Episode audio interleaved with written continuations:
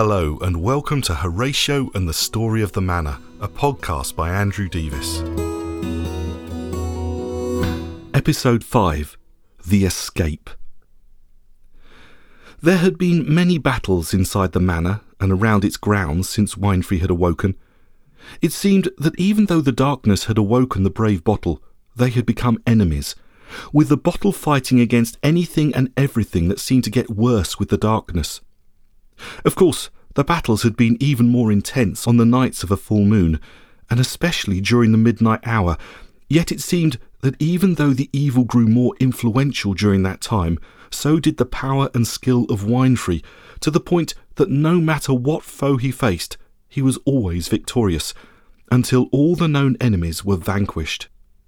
This was that night when the last enemy fell, and as they looked upon the bodies of their enemies, the wounded Winefry and Scragg made a decision that would turn the lives of everyone upside down.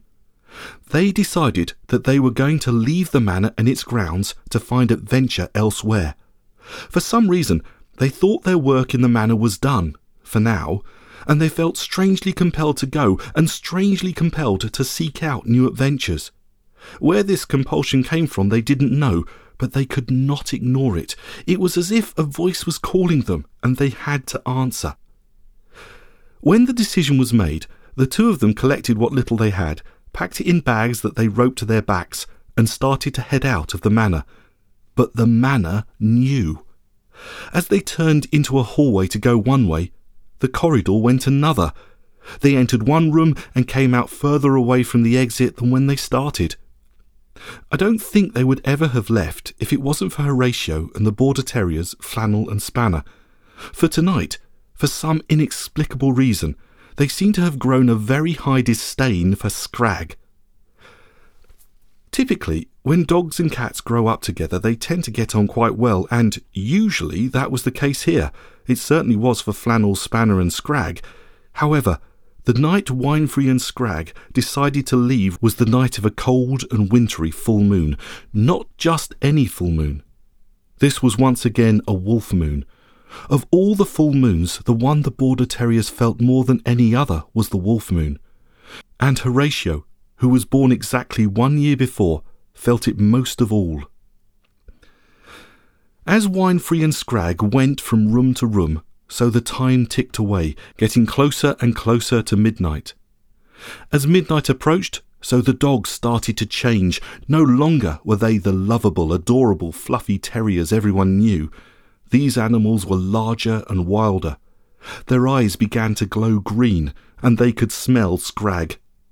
Approaching one door, a whine come howl erupted from just behind, forcing the bottle and scragg to change direction at the last moment and exit through a doorway that hadn't been there moments before. Again and again, the hapless pair were forced to change course by the approach of the border terrors. And at each last moment change, somehow Winefry and Scragg found themselves closer to the exit of the manor until, as they approached the last door, the border terrors appeared as if from nowhere, forcing them to make a dash for it and race for the kitchen. The border terrors tore after the bottle and the cat, and if they had had time to observe it, they would have seen the shadows of the border terriers being left behind, just momentarily, as the monsters they had become chased down their prey. At the last moment, Winefry and Scragg charged into the kitchen only to find that somehow one of the terrors had made it there before them. It was standing between them, the boot room, and the open back door. The border terror raised its head to howl at the wolf moon, and as it did, so Winefry and Scragg charged as fast as they could towards the terror. As they arrived, and the terror, who was Horatio, but far more massive and monstrous than he had ever been before, finished its howl, it looked down just in time to see them running between its legs. A look of total surprise, if not shock, swept across its face, making it look ever so slightly more like a typical border terrier again. Then, seconds later, its claws scrabbled for traction on the tiled floor as it attempted to turn and chase its prey out of the manor.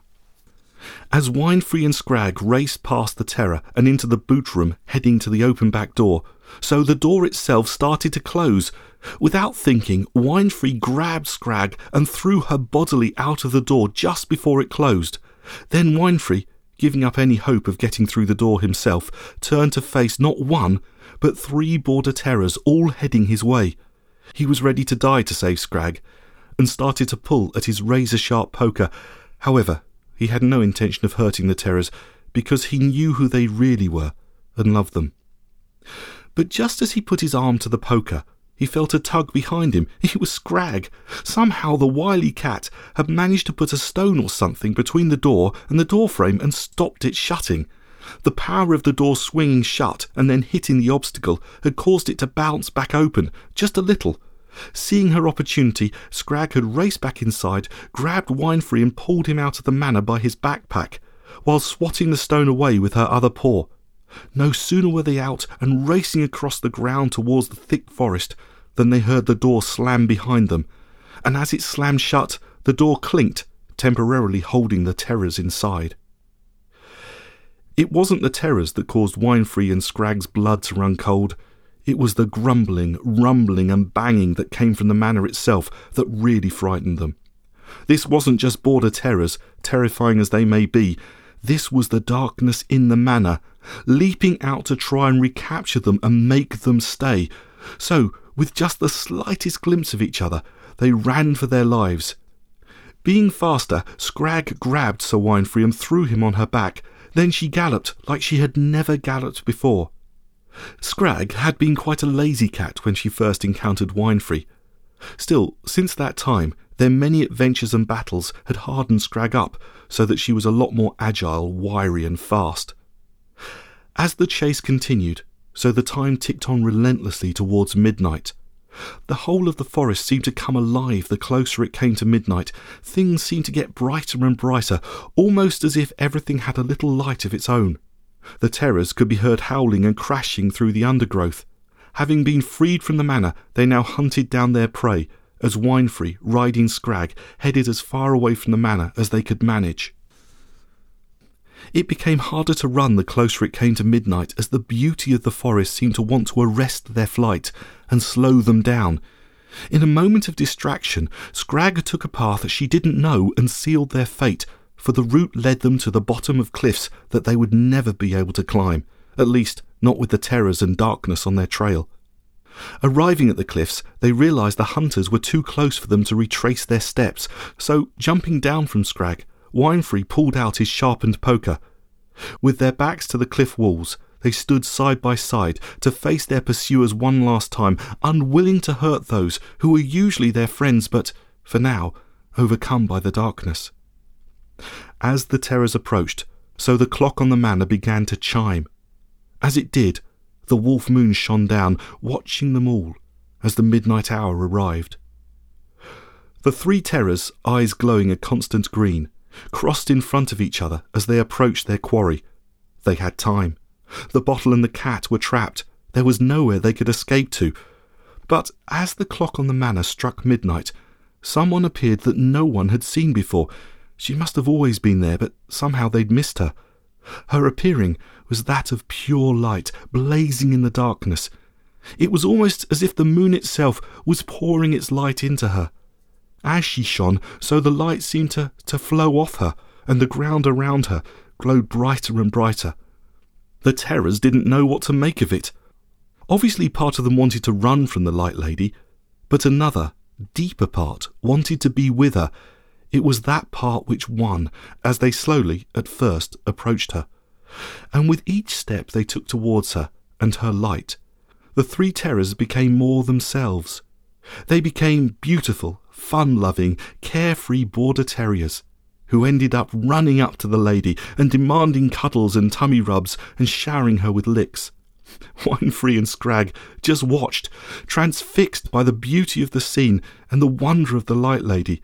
They didn't feel the same kind of fear they had felt as the darkness and the terrors had chased them, but they still felt fear, just a different type of fear, the kind that recognized that something more, something better was there with them. The beautiful boarders started to play with each other. As they enjoyed themselves, the lady turned and moved towards Winefry and Scragg. But as she turned, a loud crack of thunder echoed overhead, and the sky started to turn black. The blackness was coming for them. The dogs ran to be closer to the lady, content to stay by the lady's side, even as the storm of darkness erupted all around them. Thunder roared, lightning flashed, all of which seemed unable to touch the Lady of Light. Winefry and Scragg pressed themselves against the wall of the cliff as the storm surrounded them. They started to feel themselves being pulled up from the ground, so grabbing hold of each other in the wall, they held on for all their strength until suddenly the raging storm fell silent and its power faded, and they dropped back down to the ground. Looking up, they realized the Lady of Light had approached them, and they were now within the boundary of the light that shone all around her. Must you go? she asked. Her voice was even more beautiful than they could imagine. Winefry didn't know how to answer and was about to say something when, to his complete surprise, one of the border terriers responded, My lady, started the beautiful, scruffy little dog. It was little more than a puppy. It was Horatio. They cannot stay. The darkness would consume them, and we would be forced to chase them until either they or we were dead. They have saved us from so much, protected us from the vile enemies, and given us hope, but if they stay now, they may never get the chance to leave again. Then the little dog paused. Please, have mercy on them and on us, for we hate what we have become. But if they leave, then no one else will be able to until they return, the lady answered the little dog.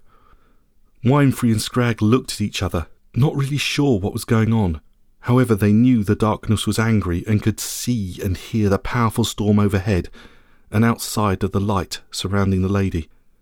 But if they stay, what will that cost us? Will we become the monsters and be forced to kill and hunt and destroy for the darkness?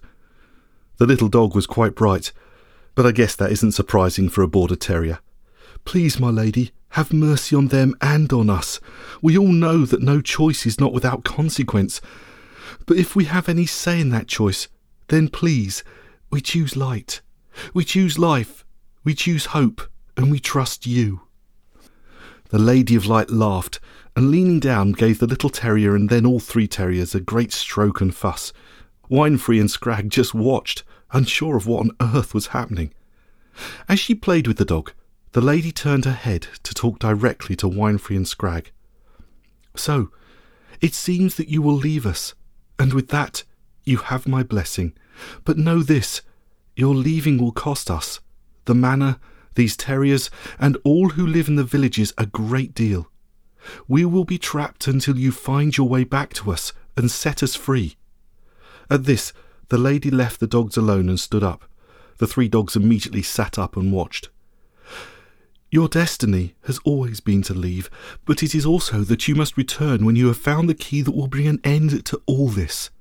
Only then will we be free to return at this she smiled, as if realizing she was about to say more than she could. Then once again she focused her attention on the bottle. Your sharpened poker, Winefry? the lady asked.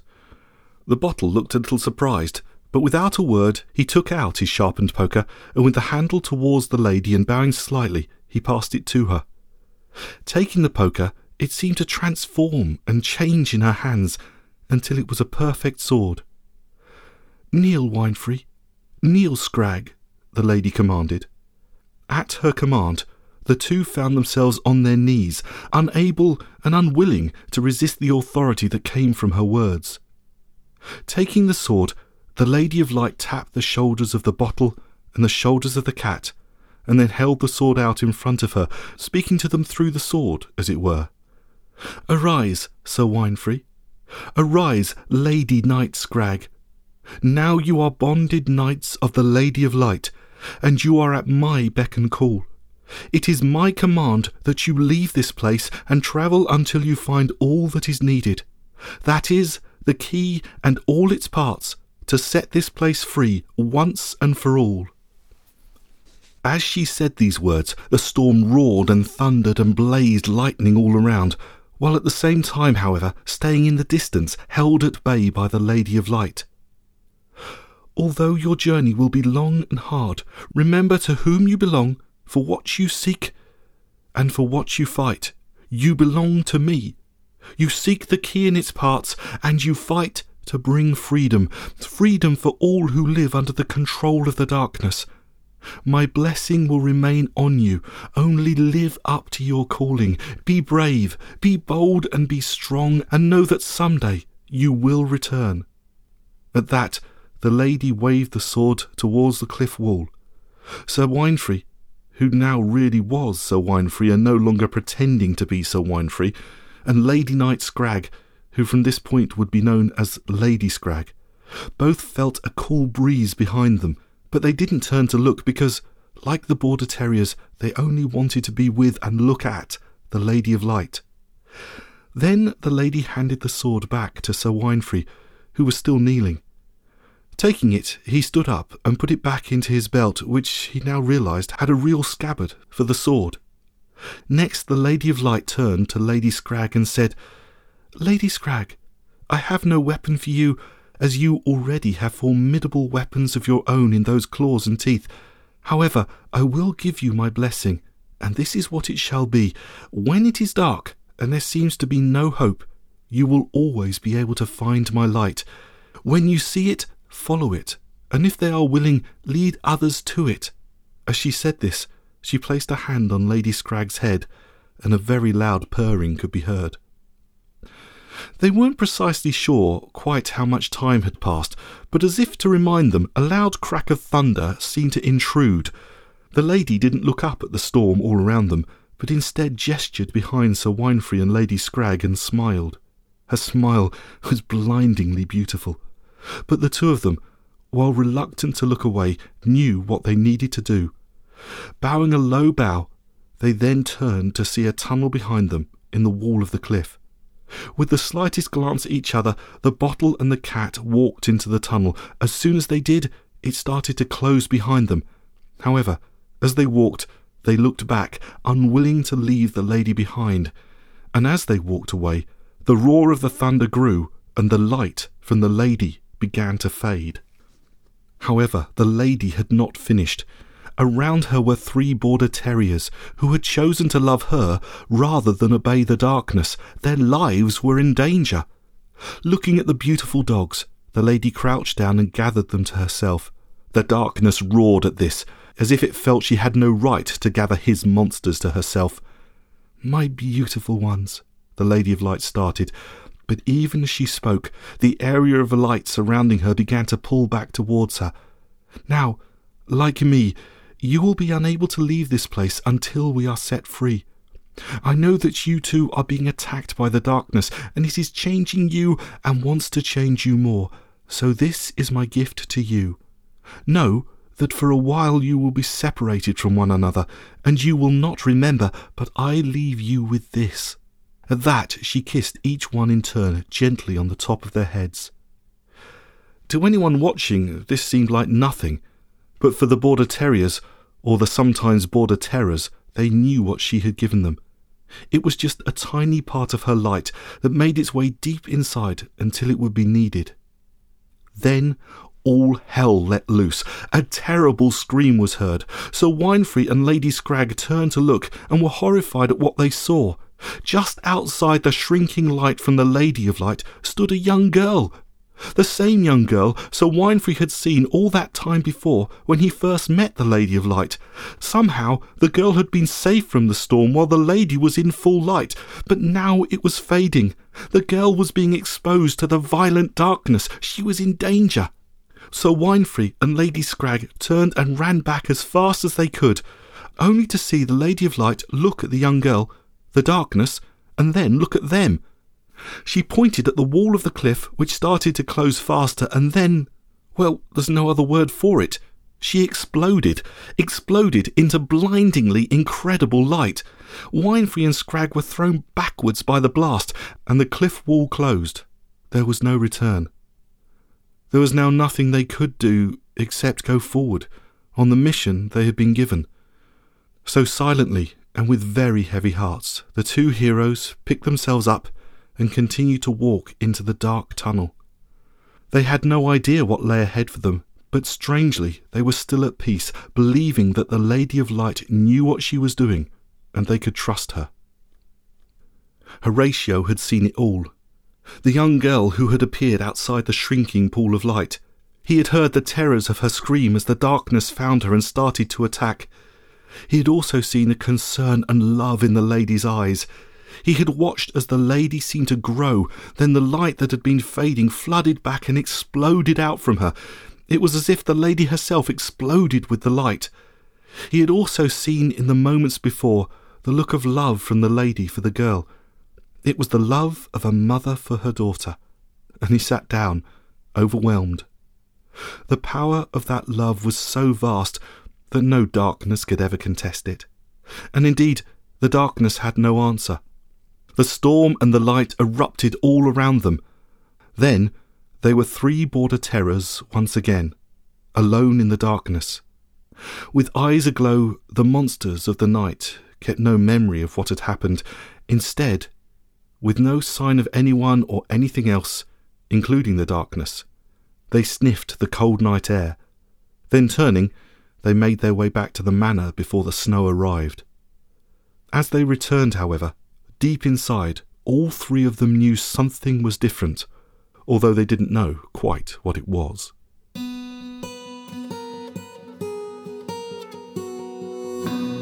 Thanks for listening to Horatio and the Story of the Manor, Tale to Tell media production. If you've enjoyed this podcast, please take a moment to leave a review you can do this on the app you're listening through or head over to iTunes and leave it there. A five star review helps other people find the show. For social media links, support the show, or to get in touch, visit the website horatio.one. Until next time, I'm Andrew Davis.